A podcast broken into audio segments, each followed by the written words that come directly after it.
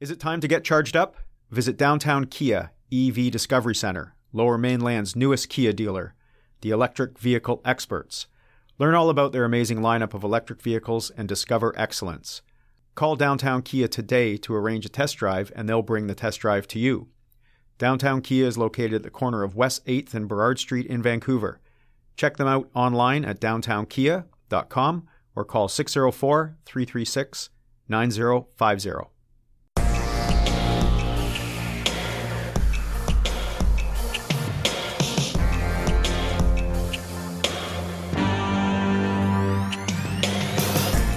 Welcome to the latest episode of Plugged In, a Postmedia podcast taking you down Canada's electric vehicle highway. I'm your host, Andrew McCredie. My guest today is Maxime Charron, founder of BC based Leading Ahead Energy and one of the country's leading experts on EV charging infrastructure. We'll talk with Max about the current state of the country's charging networks and strategies for stratas to navigate the often confusing landscape of installing chargers for residents, both from a cost and infrastructure perspective.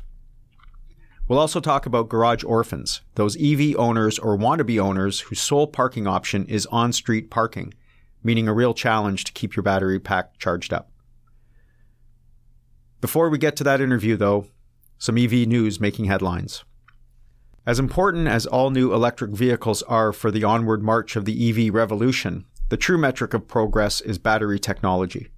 In the past decade, we have seen full charge ranges quadruple thanks to improved battery composition and chemistry, and EV experts worldwide cite battery breakthroughs as critical to the growth of the zero emission mobility movement. That's why the recent announcement about Toyota and Panasonic's new joint venture is so exciting. Called Prime Planet Energy and Solutions, the new company will employ more than 5,000 people, nearly half of those in China, and will focus on the development and manufacture of prismatic lithium ion batteries solid state batteries, and what a company press release refers to simply as next generation batteries.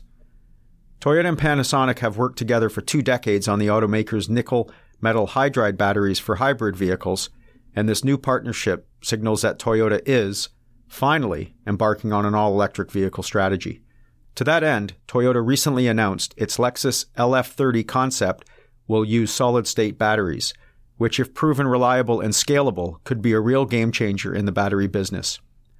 Add in the fact that Panasonic has been Tesla's battery partner all the way back to that first gen Roadster, and this pairing signals the very real possibility of great advancements in mobility batteries in the near rather than distant future. It's a little bittersweet for me to report that electric vehicles outsold vehicles equipped with manual transmissions in North America last year. Sort of a snapshot in time of one dying bit of motoring lore and the rise of a technology positioned to reshape our ideal of the personal automobile. I say bittersweet because some of my most memorable vehicles I've owned had row your own gearboxes. From a beat up Volvo 240 sedan to a mid 80s Jeep Cherokee to a 1971 Porsche 911T. None of those vehicles would have been the same without a clutch pedal. Likewise, I have wonderful memories of learning to drive a standard in a 1979 brown Honda Civic. Terrifying at the time, it was a skill learned that I still wear with a badge of honor, and my passengers a badge of courage. The reality, however, is borne out by sales, as apart from real enthusiasts and automotive journalists, no one really wants to shift their own gears anymore. In congested urban traffic, it is a pain, and if paddle shifter manumatics are good enough for Formula One drivers, they're good enough for weekend track racers. Still, sad to see the end of that era. Okay, let's talk with Maxime Charron about the current state of charging infrastructure. Maxime Charron is the founder of BC based Leading Ahead Energy and a board member of Electric Mobility Canada. He has been leading the EV infrastructure consultancy sector in Canada for several years and has extensive experience when it comes to the EV charging industry and regulations. His work has involved advising best EV practices to firms in many industries, including real estate development, asset management, hospitality, property management, and auto dealerships. In addition, Max has led and managed various Level 2 and Level 3 EV charging projects across Canada, providing clients with market leading technical advisory and project management services. So, as I always ask someone, the first EV you ever drove? First generation Leaf. Okay. Which I still drive today. The same car? Yes. Nice. How many miles do you have, or how many kilometers do you have on that? Uh, last two and a half years, I'm at 77,000 kilometers. Nice. And uh, why an EV? Like, what was your impression of driving that first gen Leaf? I've always been in sustainability and I've studied corporate sustainable strategies. And from there on, I just knew that it was more of an environmental standpoint. Right. But then once you start driving an EV, you understand the difference. Um, one of the big perk for me was that, you know, when you get home in the evening and you're kind of running out of gas and you just tell yourself, oh, I'll just go in the morning. And then you kind of run out of time in the morning and you're like, oh, now I really need to stop to fuel the car. Then EV, it's always fully charged in the morning, Yeah. unplug, and get going. Right. So that actually segues wonderfully into my, my first real quest- question of you, um, because of your infrastructure charging um, experience and expertise. In your opinion, what charging infrastructure is more important for the ongoing adoption of electric vehicles, residential or public charging stations? I would say both. Okay. It really depends on the neighborhood you're in. Right. And also if you're including level three charging station or level two, because in the public charging infrastructure, level three will be playing a big role. But it's not to say that it's not worth installing level twos in some areas because it's also playing its role in the charging infrastructure. Right. world. So level threes obviously are for people looking for a quicker turnaround, Correct. a, a, a quick charge, as it were. Um, whereas a level two maybe is somebody who's at work or whatever, where you're, where you're somewhere a little longer. Yeah, so in terms of time for level two, it's going to be anywhere for if you're dead battery, it's going to be anywhere between four to eight, 12 hours, depending on the size of the battery that Right. you have in your car. Yeah. Um, but what I also always say is that when you drive an EV, it's a little bit like your phone. If you're at your desk and you've got 50% charge, you know you're gonna not gonna go through the day. You're gonna plug it. Same thing with an EV. You're at 50% charge. You're gonna go out to grocery store or the retail store, shopping mall, whatever it is. You're gonna plug it in, get another 20% extra, Yeah. and then drive away. Right. And then at night, obviously, like your phone, you just plug it in, go to sleep, and wake up, and you're ready to go. Correct. So, I mean, I've talked about this in the in the first season of the podcast. In that, um, I'm not a big, I won't say believer, but I think the residential charging station is key. I think if you buy an EV, you have to have a residential charger at your house, simply because, like the phone analogy we just talked about, that's where the vast majority of your charging will go. It's kind of like if you own a gas vehicle, you don't think, okay, I'm going to drive, you know, from North Vancouver to Surrey. Is there a gas station in Surrey? You don't even think about that. So why do you need to think about a public charging station? Why are so many municipalities trotting out charging stations and saying, look, we're, we're helping? I think it's more a photo op in many cases. It's more kind of virtue signaling than really adding to the vehicle adoption. What are your thoughts on that? Um, it, again, it depends on the neighborhood. If you're lucky enough to have a garage or access to a home parking stall, Right. then yes, the public infrastructure is mostly going to be highways when you're go out, going out on trips. Right. However, if, as we call in the industry, we call them garage orphans, Right. whenever, especially a lot of big urban areas like Yeah. Toronto, Vancouver, Yeah. Montreal, Yeah. uh, downtown Calgary, even Right. When you have older apartment buildings, it's all street parking. Um, first that come to mind is really East Van and Kitsilano Yeah. West in End. Vancouver. West End, I think of. West End, Right. where street parking is everywhere. Yeah. And now that people are able to buy a used EV, which they were not able in the past, Yeah. which reduces the barrier of entry, which is Yep. the forty to sixty to hundred thousand dollars, depending on the brand that you want to go with. Right. Now you can get any used EV for twelve thousand dollars, which oftentimes offset the gas expenses monthly that you you'll be generating. Yeah. So you basically get your car for free. Right. But as a consultant for those people, what what what advice do you give someone who has street parking and wants an EV? Uh, I'd I mean, say what's what's the reality for them? For them, the reality would be fast charging once a week because nowadays, even if you get a shorter range EV, um, if you fast charge, you at least have a hundred and they're mostly 30 kilowatts hour nowadays. So you're mostly going to have 150 kilometers range Right. in your real, in a real world and not 200 as they're really showcasing. Right. Um, and that it's usually enough to get through get you through a couple days, even if you live in the Tri Cities or if you live on the South Shore of Montreal or if you live in Markham in Ontario, especially when you're stuck in traffic, your EV is not consuming anything. Right. Um, so in that sense, you can fast charge 20 minutes, maybe twice a week. Go to grocery store, plug your car in, come back, and you're done. Yeah, right. So that's kind of where you work with municipalities. Those, as you say, it's the neighborhood that matters. So that's kind of where you should kind of locate these charging stations is in these high density areas. Correct. So for public level two and fast chargers, that's where the focus should be on.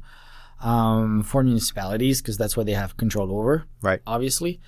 Um, but again, level twos are really important places like rec centers or public places like libraries and where people are going to go for a couple of hours and that might avoid them going to a fast charger because it's going to be enough charge to get to the next place where they can charge the car again. Right, right. So that's the the street parking garage orphan. Correct. Um, another garage orphan is a strata, and and it, they might they obviously have in in many cases underground parking, but as we've seen through the years, there are conflicts in stratas with electric vehicle owners. How has that progressed? I mean, my anecdote is I remember someone five years ago, she plugged her leaf into the garage plug that was probably used for who knows what. And uh, someone on the strata came, would always come by and unplug it. And obviously, she's drawing energy and, and costing money to the strata. I mean, not the hundreds of dollars they suspected, but, you know, a couple of bucks here and there. But still, um, that became an issue. So, where are we at with stratas right now? Depends where or how aware the Strata Council is. Sometimes we're still at the same point as we were five years ago because Strata Council as a whole hasn't start looking into it, so they really have to start from scratch. Um, I'm sure a lot of people know Plugin BC already. That's the great start for them to just they can even call in and they're gonna get all the information for free. It's a uh, BC funded organization. So it's really there to help them go through all of the hurdles. Right. Um, they also have a lot of grants uh, that they can have access to right now, which I highly recommend getting right away because we don't, it's government funding. You never know it's going to come back next year or not. Right. That's grants to offset the cost of installing a charger. Correct. But right. it's not only the charger, it's also all the infrastructure. So the main cost of a strata is not the charger itself it's upgrading the electrical infrastructure in the electrical room. Right. Um, if right. you're lucky enough, sometimes there's enough capacity to put two EV charging stations in the visitor stall, which is a great starting point, but it's not a future-proof solution by any means. Yeah. Um, however, if you're pretty maxed out on your electrical infrastructure, what you're going to have to do is hopefully you have a spare switch that you can use to add a transformer and the panel and you have a dedicated panel for EV which is the best solution to go because now you have a lot of different ways of managing load sharing and not just going with circuit sharing. You can go panel sharing, or you can go on your energy management system right away. Right. Um, there's different types of load sharing situation that you can do if you're putting on the panel. Right. But yeah, that that's going to be most of your cost plus running all of the cable to every single stall. Do you want to test drive the latest EV or hybrid all in one location? Then make sure you attend the Vancouver International Auto Show, March 25th through 29th at the Vancouver Convention Center. Celebrate the 100th anniversary of Western Canada's best attended consumer show, experience the best in new vehicles and fantastic historic automotive displays and sign up for the Clean BC Go Electric test drives, where you'll get the opportunity to take a drive around downtown in state of the art, zero emission vehicles and get all of your EV questions answered by experts. Sign up at the show. For complete details and show tickets, visit VancouverInternationalAutoShow.com.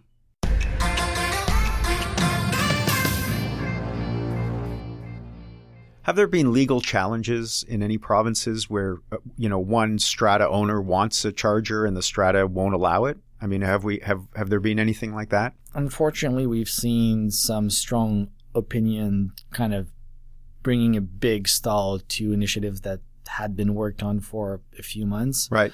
Um, it's a legal process. There's nothing we can really do about it. The best thing to go around that is really educating the strata well. Right. Um, there's so much information on the web right now that is from expert to Uncle Sam, and it's really hard to get the gist of the right information to convey to council to really bring um, strong opinion, not strong opinion, but great value opinions and information to make sure that it, it, you build your business case right. Yeah. Would these chargers be pay as you go?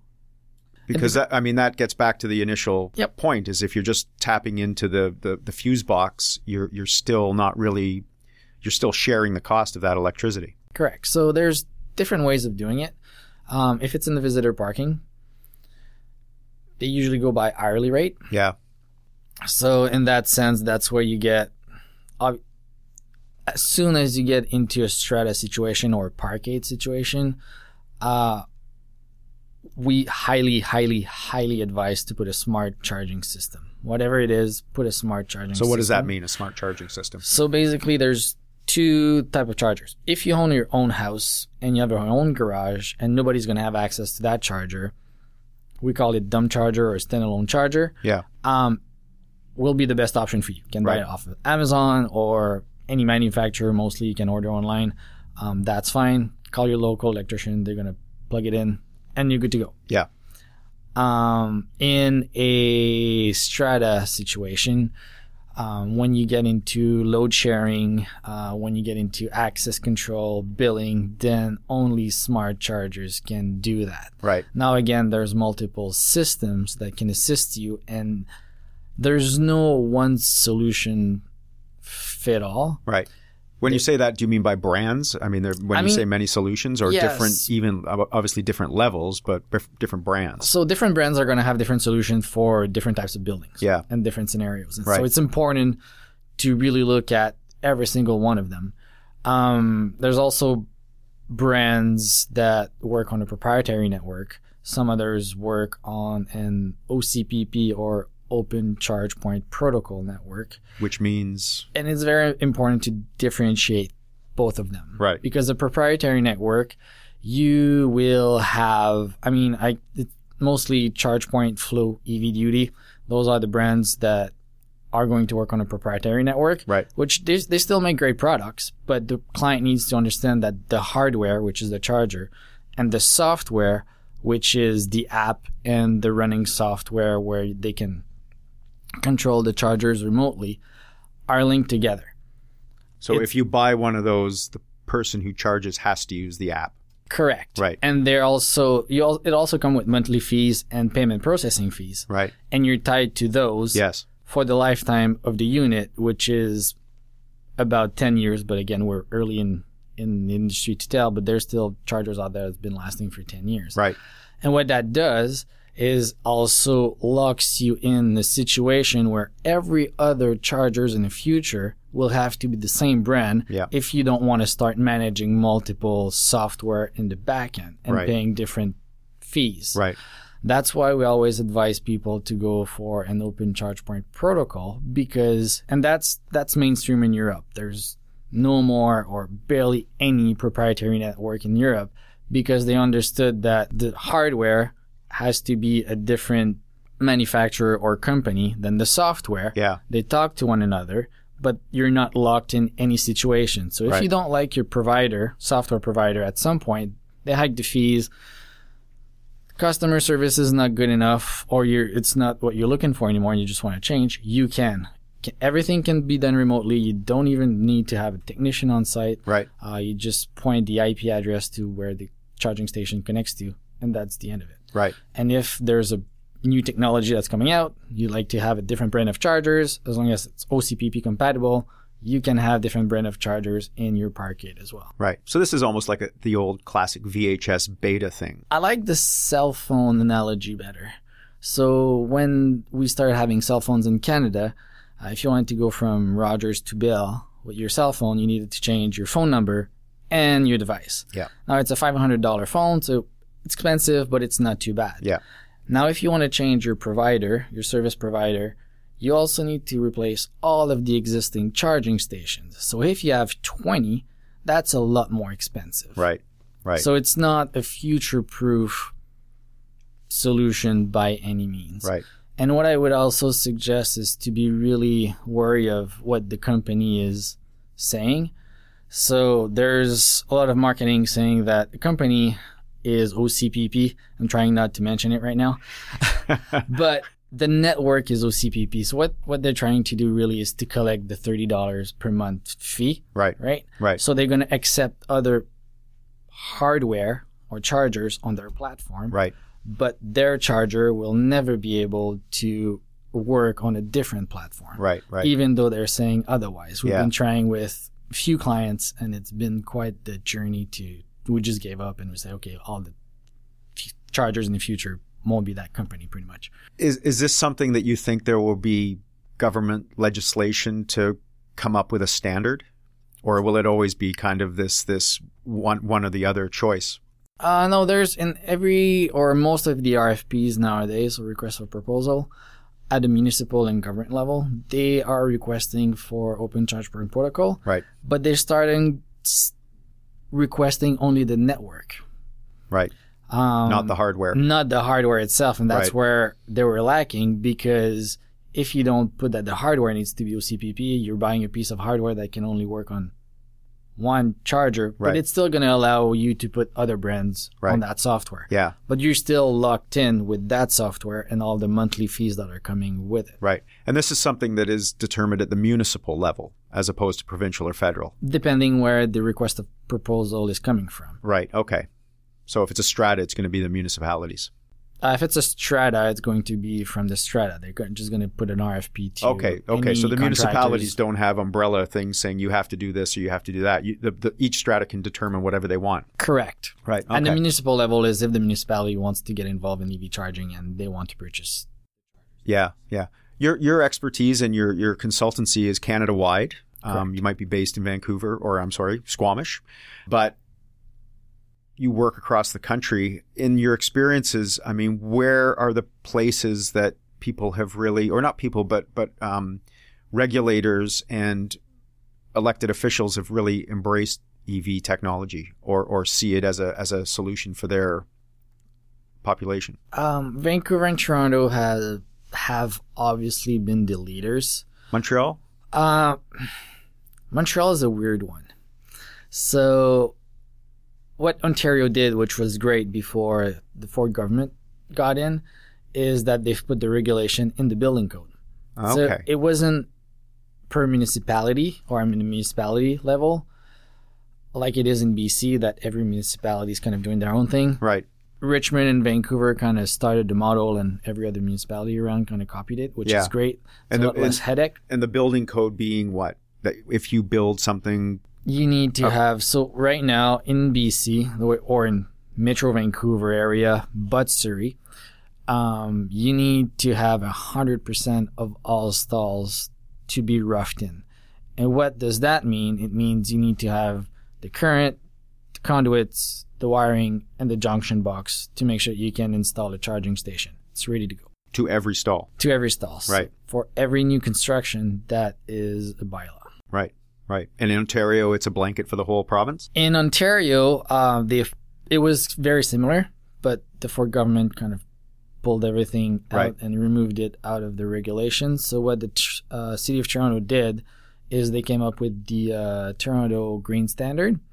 So what that means is every building needs to have a hundred percent rough in, but they went an extra step and they also required twenty percent of twenty percent of those stalls needing a charging station right away. Right. So with these roughed in ones, let's say in Vancouver at a new building, I'm thinking what that means is if I move into this building, I can put my own personal charger in my stall. If it's a parkade, no, because the way it works is if you it a level two works on a 40 amp 240 volts, mm-hmm. and I know there's not everybody is familiar with electrical wording and specifications, but if you put a 40 amp breaker to every single stall, it's going to be way too much demand, and BC Hydro will most likely not even be able to put a transformer that big for every single high rise building that's building in Vancouver. Right.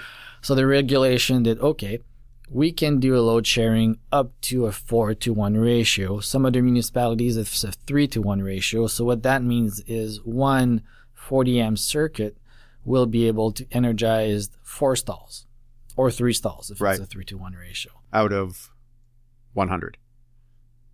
Or, or what, what? I'm sorry. So four stalls in a parkade. Yeah, so basically you have one junction box Yeah. with a four-way splitter that can wire four stalls. So if you're the only one coming in, Yeah. you'll have full power. If your neighbor plugs in, then it's gonna divide in two. Yeah. So you get down to six amps instead of 32. Right. The third one comes in 12 and 8. Right. Um, as soon as it's dynamic load management, so as soon as one is fully charged, then it redistributes the power Right. evenly. So these are shared stalls still. They're not your own personal stall. No, they're your own personal stalls that you bought with your unit. Okay. But if you're having a like nobody needs a full charge every night. Right. And if you have a 40 amp breaker and if you if you drove 80 kilometers during the day, it's going to take you almost less than 2 hours to fully charge Right. on a regular 40 bre- uh, amp breaker. So if you go home overnight, even in the load sharing situation, you'll still be fully charged. Right. Right. Um, especially with cars now being 400 kilometer range or so. Yeah. Most people won't even plug every night Right. Right. Right. uh, leaving power for whoever needs to charge faster Yeah. available for them. So what that does is you can buy your unit with your stall with the dedicated charging station. The only thing is you cannot buy your own on Amazon as if you had your own single house because there need to be smart chargers and there still be there still need to have a synergy within the whole parkade to, for the system to work Right. in Right. that load sharing environment. Yes. Okay. So this obviously, from your experience, this is something you've been dealing a lot with um, every day. every day. what? Um, I'm assuming one day this will be solved, if there's such a thing in this world. Um, what do you foresee as your next challenge as a company in terms of clients coming to you saying, "Now, what do we do?" Or this is a problem. Uh, Plug-in BC initiative is great to get people into EVs, Yeah. but the grant, unless you're a single family house, is for public charging. So they want them to put, they want, Plug-in BC wants Strata to put their charging station into visitor parking lots. Right. Right. But that has its limitation. Yeah. because at some point when you have 50% of people driving electric the visitor stalls are not going to be uh, enough at that point Right. so that's going to be the next challenge of oh now we really need to think about a bigger strategy for a strata or that's where the government needs or private companies at that point to offer public charging so there's a mix of both that you can charge at home but you can also use the public charging network Yeah.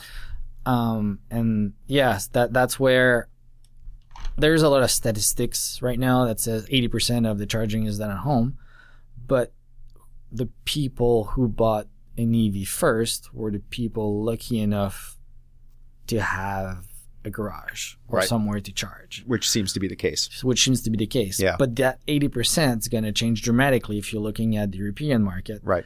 because now people are like, where do I charge? I'm, I'm parking on the street or I'm in a strata building and it's so hard or so expensive to put the charging stations in that it I'm better off charging publicly. And just to give a little bit of a perspective to the audience, even at a fast charger, it will roughly cost you $10 to fast charge a car with 350 to 400 kilometer range versus 70 80 dollars worth of gas In looking at all this, when do you think there will be the so-called tipping point of EV adoption? When do you think, I mean, or, or to you, what is the metric that signifies we've reached the tipping point? i think it's a mix of two things one is the manufacturer solving the battery supply issue and two is it's also a needs versus want on the consumer end what you really need and what you want is could be two very different things um but i'm It's a bit of a chicken and egg thing, though. I mean, It- if the manufacturers is. don't bring them to market, people won't, think Won't- they won't. want that or need that.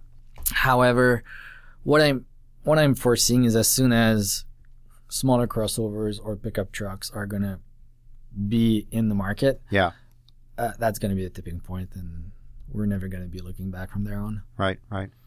Well, thank you, Max. Uh, it's it's been great talking to you. Um, as you said, we could have talked for three hours about this stuff, but uh, hopefully we'll have you back in the future. So that's Maxime Charon from Leading Ahead Energy. Thank you very much for having me. Thank you.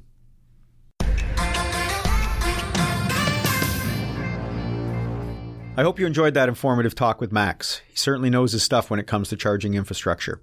I also hope some city councils and strata councils were listening, as without them getting on board with electric charging options for their constituents, there is a whole segment of the population missing out on the EV option and experience.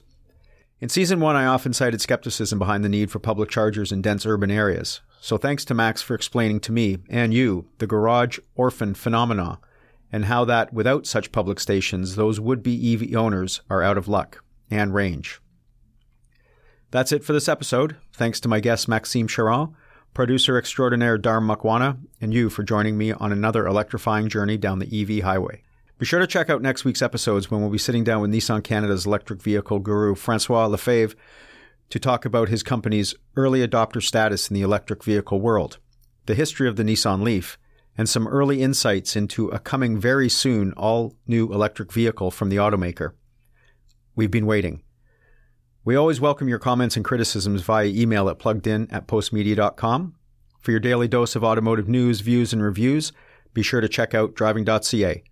Subscribe to Plugged In wherever you listen to your favorite podcasts.